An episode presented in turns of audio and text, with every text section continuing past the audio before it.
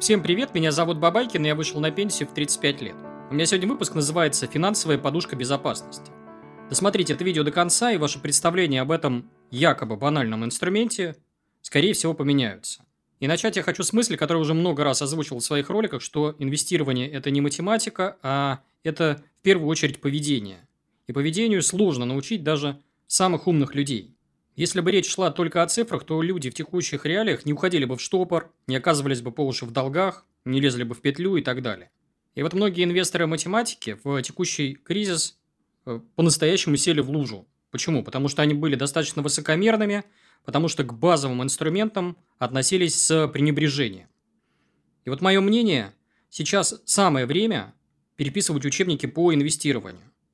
Я считаю, что первая глава любого учебника по инвестированию должна начинаться не о рассуждениях про акции, про облигации, про индексные фонды, еще про что-то, а мы должны с вами брать за основу изучение вот подушки безопасности, как раз про нее хочется поговорить. Первое, с чего хочется начать, это с уроков, которые мы прямо сейчас вместе с вами учим в ускоренном режиме. А, к сожалению, уроки мы усваиваем только в боевых условиях. Теперь вы все многие понимаете, что такое подушка безопасности, ее значимость. И я это тоже понял. И во многом пересмотрел свои взгляды к подушке. Почему? Потому что в моменте так получилось, э, что в течение марта месяца 95% моего капитала оказалось в замороженном или полузамороженном состоянии. И от этого было немного тревожно. У меня, например, были небольшие конфликты с близкими, с дочерью, с супругой. Почему? Потому что вот мы беседовали с ними, и я задал им вопросы про их портфель, про их подход к инвестированию, и э, спрашивал их, а есть ли у них вообще подушка безопасности и насколько по времени ее хватит. И вот мои близкие называли мне какое-то число, сумму, а я им в ответ говорил, что э, это число не имеет значения, важно, где именно расположены вот ваши активы. Почему? Потому что ЦБ, в частности тетя Эля, взяли и заморозили огромное количество активов. Если у вас эти активы хранились где-нибудь в зарубежных банках или брокерах, то они тоже подверглись заморозки, и подушкой их считать нельзя ни в коем случае. А, то есть мой здесь подход состоит в том, что нам придется менять правила формирования подушки безопасности. И процесс изменения нужно начинать с вопроса, а зачем, собственно говоря, нам нужна подушка безопасности. Ну, первое, то, что я для себя вижу, у нас появляется время на подумать. У инвесторов, у которых перед кризисом была значительная подушка безопасности, появляется фора. Если их, например, сравнивать там, с каким-нибудь условным ипотечником, который сутки думает о своем кредите, а наемном работнике, который прямо сейчас думает об увольнении, у нас появляется пространство для маневра и время для того, чтобы поразмышлять о будущем, как себя вести. Второй важный момент – это паника. Вообще панические действия, они приводят нас к убыткам. Почему? Потому что в моменты кризиса деньги из рук слабых переходят в руки сильных. А что такое сила? Это запас прочности. Если у вас есть запас прочности, то вы не будете подвержены панике. Ну вот задайте себе вопрос. Стали бы вы покидать страну, если бы у вас был запас на год жизни? Наверное, нет. Стали бы вы сбрасывать активы по бросовым ценам, если бы у вас был запас денег на год жизни? Тоже, наверное, нет. В этом отличие сильного от слабого. Не более, только в запасе прочности. Еще один важный момент, который я для себя вижу, это, конечно, достоинство. У меня за плечами богатый предпринимательский опыт – я себе хорошо отдавал отчет всегда о том, что у предпринимателей обычно то густо, то пусто. И чтобы не было вот этих вот кассовых разрывов в сложные месяцы, я всегда имел вот этот вот запас прочности, который позволял сглаживать эффект и не э, становиться, там, скажем, в позу шпагата, да? Если у вас есть запас наличности, бумажные деньги в сейфе, то вы не будете стоять в очередях, не будете подвергаться панике и не будете чувствовать себя дураком. Если у вас была валюта, то, скорее всего, вы не будете стоять в очередях в обменнике. Если у вас были рубли в банке под процент, то вы, скорее всего, будете иметь здоровый сон и не будете паниковать. И сохраните, конечно, достоинство. Следующий момент, для чего нам нужна подушка безопасности, это готовность к почти любым нежданчикам. Потому что у нас все привыкли смотреть в зеркало заднего вида, но на самом деле – если мы посмотрим в будущее, то будущее полно неопределенности рисков, и мы не понимаем, каким рискам нужно готовиться. Риски бывают разные, да? Это может быть какая-то болезнь, увольнение, недееспособность. И вот наличие подушки безопасности, оно избавляет нас от необходимости угадывать, а что за нежданчик нас ждет, и мы практически к любому нежданчику подходим к, во всеоружии. Это очень важный аспект. Мы ответили на вопрос, зачем нам нужна подушка безопасности. Теперь, наверное, время отвечать на следующий вопрос, а как эту подушку формировать? Первое, что вы должны понимать, что у нас есть разные типы кризисов. Например, в одном случае источником кризиса можете быть вы сами. Это увольнение, недееспособность, болезнь. Вот какие-то такие нежданчики, которые связаны непосредственно с вами. А второй вариант, когда источником кризиса являетесь не вы, это могут быть политики, государство, крах мировой системы, там еще что-то. Вот такие моменты. В обоих случаях подушка безопасности вас так или иначе страхует, но вы должны отдавать себе отчет, что бывают сценарии, при котором у вас даже она не спасет. То есть я их называю огненными реками, сниму про это как-нибудь ролик, расскажу в деталях. Э, то есть э, что такое огненная река? То есть происходит какое-то событие, и вы не можете перейти с одного берега на другой с сохранением э, ваших активов, запаса прочности, запаса жира. К сожалению, вот технически невозможно будет перенести. Как себя здесь вести? Ну, мое мнение – это смириться. То есть, надо отдавать себе отчет, что не все риски у нас так или иначе страхуются. Я лечил это в кабинете у психотерапевта. То есть, несколько сеансов, и я стал себе отдавать отчет, что э, есть сценарии, э, при которых даже я буду бессилен. Со всей своей перестраховкой, с планированием и так далее. Ну, вы, наверное, спросите, а какой размер подушки вы считаете оптимальным? Э, я считаю, что эта цифра должна быть в районе 3-6 месяцев жизни. Причем мы пляшем не от величины ваших доходов текущих, а от величины ваших расходов. Причем эти расходы – это не жизнь на широкую ногу, а только самое необходимое. А откуда я взял эту цифру? Ну, это в первую очередь наблюдение. То есть, у нас, у, меня, у нас за плечами несколько кризисов разных. Это там ковид, финансовые кризисы и прочее. Там обычно острая фаза длится всегда в районе 3-6 месяцев. Очень редко больше. Да, если э, вот эта острая фаза, она длится больше, то это, скорее всего, уже наступает какая-то вот вариация огненной реки, и там, соответственно, механизм поведения, он должен быть другой. Ну и в этом случае подушка безопасности нас так или иначе подстрахует, то есть она должна э, быть. Теперь хочется поговорить о нюансах, важных тонкостях, которые упускают из виду даже очень опытные инвесторы, вот то, с чем я сейчас столкнулся. Первый принцип – деньги сейчас. То есть те деньги, которые у вас лежат в вашей подушке безопасности с точки зрения времени должны быть доступны э, вам сегодня, вот прям в этот момент. То есть даже какие-то условные 10 тысяч рублей могут вам понадобиться на выходных, там, субботу или воскресенье. Если вы не можете вытащить их прямо сейчас, то, скорее всего, ваши средства лежат э, не совсем э, оптимально, да? То есть ваша подушка сформирована не оптимально. Да, вы можете получить э, эти средства из активов, но это придется ждать понедельника, да, чтобы их продать, потому что биржа закрыта. А деньги вам нужны сегодня. Еще один важный принцип – деньги должны быть в пешей доступности. То есть, прям надо в метрах, в километрах измерять, сколько вам топать до вашего запаса, до вашей заначки. И в этом плане я отвергаю разного рода инструменты, когда у нас появляется необходимость обращаться к каким-то посредникам, например, там, менялам, да, в случае там, с криптовалютами или с какими-то подобными инструментами. Почему это не подходит для формирования подушки безопасности? Потому что в любой момент этих менял может не стать. Или вы просто не сможете физически до них добраться. Следующий принцип – это, конечно, ликвидность. Важнейший принцип. Мы его недооценивали, этот фактор, а он очень и очень важен. Почему? Потому что вот еще раз повторюсь, текущий кризис показал, что капитал, размещенный в каких-то ликвидных, даже суперликвидных активах, это не есть страховка и не есть подушка безопасности. Забудьте про это. Это два совершенно разных инструмента. Сейчас я вижу, прямо сейчас, умнейшие люди, которые застряли в своих активах. Я их вот называю, не знаю, там, застрявшие. Почему? Потому что они относились к своей подушке безопасности с пренебрежением.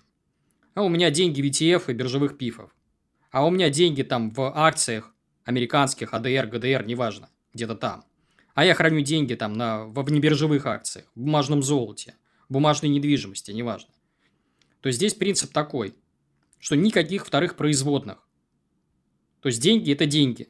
Еще один принцип, который придется пересмотреть. Во многих учебниках, статьях, уроках, курсах написано, что не стоит держать финансовую подушку безопасности в рискованных инструментах. И вот эта идея, она сейчас заиграла новыми красками. То есть я прямо сейчас задаю себе вопрос, а что такое безрисковые инструменты? Я вот думал, что УФЗ – это безрисковый инструмент. Оказалось, что это не так, что на месяц можно лишиться доступа к этим активам. Я думал, что депозит – это безрисковый инструмент. Я думал, что дебетовая карта – это тоже безрисковый инструмент. Но мы, инвесторы, должны отдавать себе отчет, что те инструменты, которые мы считали безрисковыми, могут стать очень рискованными. И защита от этого явления, как обычно, яйца в разных корзинах, то есть диверсификация. То есть у нас должен быть запас кэша в сейфе минимум на месяц жизни. Да, у нас должны быть рубли на счету под процент. Опять же, минимум на 2-3 месяца жизни. И так далее, и так далее. То есть подход – это разнообразие, диверсификация. Следующий принцип, который мы должны пересмотреть – это доходность. То есть я видел в статьях, в учебниках, в каких-то лекциях, материалах мнение о том, что нужно следить за тем, чтобы ваша подушка не обесценивалась сильно. И в качестве решения люди предлагали вариации. То есть, э, вы не должны проигрывать инфляции, поэтому давайте разместим подушку безопасности в какие-то там инструменты, которые не подвержены инфляции или менее подвержены. Это акции, золото и так далее. Что есть вредительство да, в текущих реалиях. Вы должны отдавать себе отчет, что инфляция так или иначе будет точить вашу подушку, она будет уменьшаться. Я предлагаю смириться с этим явлением и просто довносить средства из других источников. То есть, если вы понимаете, что деньги в вашей подушке безопасности начинают обесцениваться, то вы просто ее пополняете на нужную сумму. Вот такой подход. В противном случае появляется не нулевой риск застрять. То есть, вы думали, что у вас подушка безопасности измеряется там миллионами рублей, выясняется, что все эти средства заморожены. Единственное, к чему у вас есть доступ, это к вашему кошельку, в котором прямо сейчас есть там купюры на несколько десятков тысяч рублей в лучшем случае. Следующий вопрос, который часто задают, а в какой валюте хранить подушку безопасности? Доллар, евро, может быть франк, юань или еще что-то. И здесь я вот тоже задаю себе вопрос, а зачем? Чтобы что? Для сохранения покупательной способности наших сбережений мы используем совсем другие инструменты. То есть наши активы размещены в акциях, в коммерческой недвижимости, э, в доли в малых предприятиях, в обычной недвижимости в бетоне. Мое мнение, в текущих реалиях валюта подушки есть валюта ваших трат.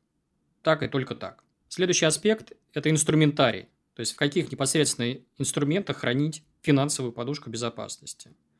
Опять же, мое субъективное мнение, у нас всего два инструмента есть. Первый – это бумажные деньги, где-то размещенные под подушкой в сейфе, там неважно, то есть находящиеся у вас в доме. И второй инструмент – это счет, депозит, ну то есть деньги, которые хранятся где-то в банке под небольшой процент на уровне инфляции. Вот два инструмента, и в рамках этих инструментов мы должны действовать. Давайте рассмотрим пример, когда наступает кризис, а подушки у инвестора нет. Что в этом случае делать? Я этот кейс вижу очень часто в окружении своих друзей, близких, знакомых.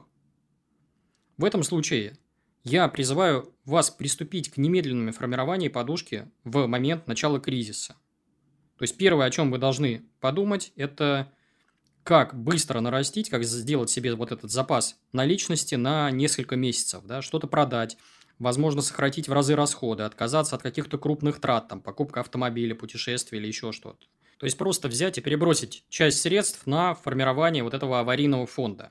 Это важнейшая мера, первое, что ну, должен предпринять вот такой вот инвестор. Ну, вы, наверное, скажете, что это какая-то банальщина, что ежу понятно, что в таких ситуациях надо действовать именно так. На самом деле нет. То есть, это пример я вижу в среде людей, у которых денег, у которого активы которых сильно больше моих, там, в десятки, в сотни раз. Вот приведу вам пример с олигархом Фридманом. Да, вот он давал недавно интервью, где плакался и говорил, что ему не на что жить. Говорил о том, что большая часть его средств заморожены, что ему разрешили снимать не более двух с половиной тысяч фунтов со счета в месяц, что у него денег нет на уборщицу, ему придется убирать свой особняк за 80 миллионов долларов самому.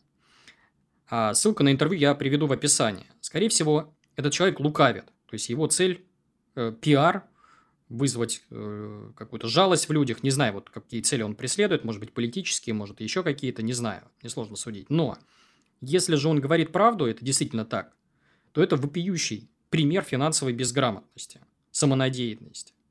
И приведу обратный пример. Вот мне часто задают вопрос, а как ты подготовился к кризису, как можно год прожить без дивидендов? Ну, во-первых, я задаю встречный вопрос, а чего вы взяли, что 100% компании отменят дивиденды? Давайте посмотрим хотя бы до осени. Поживем и посмотрим, как оно будет.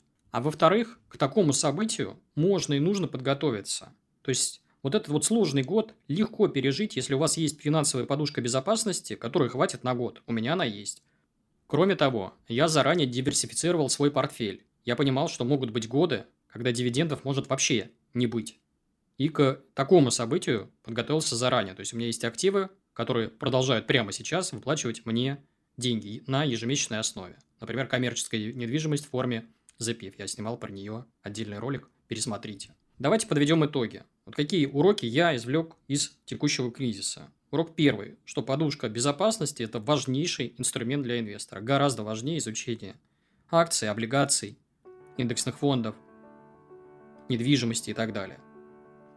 Я должен себе отдавать отчет, что нежданчики случаются, и варианты этих нежданчиков будут нас все время удивлять.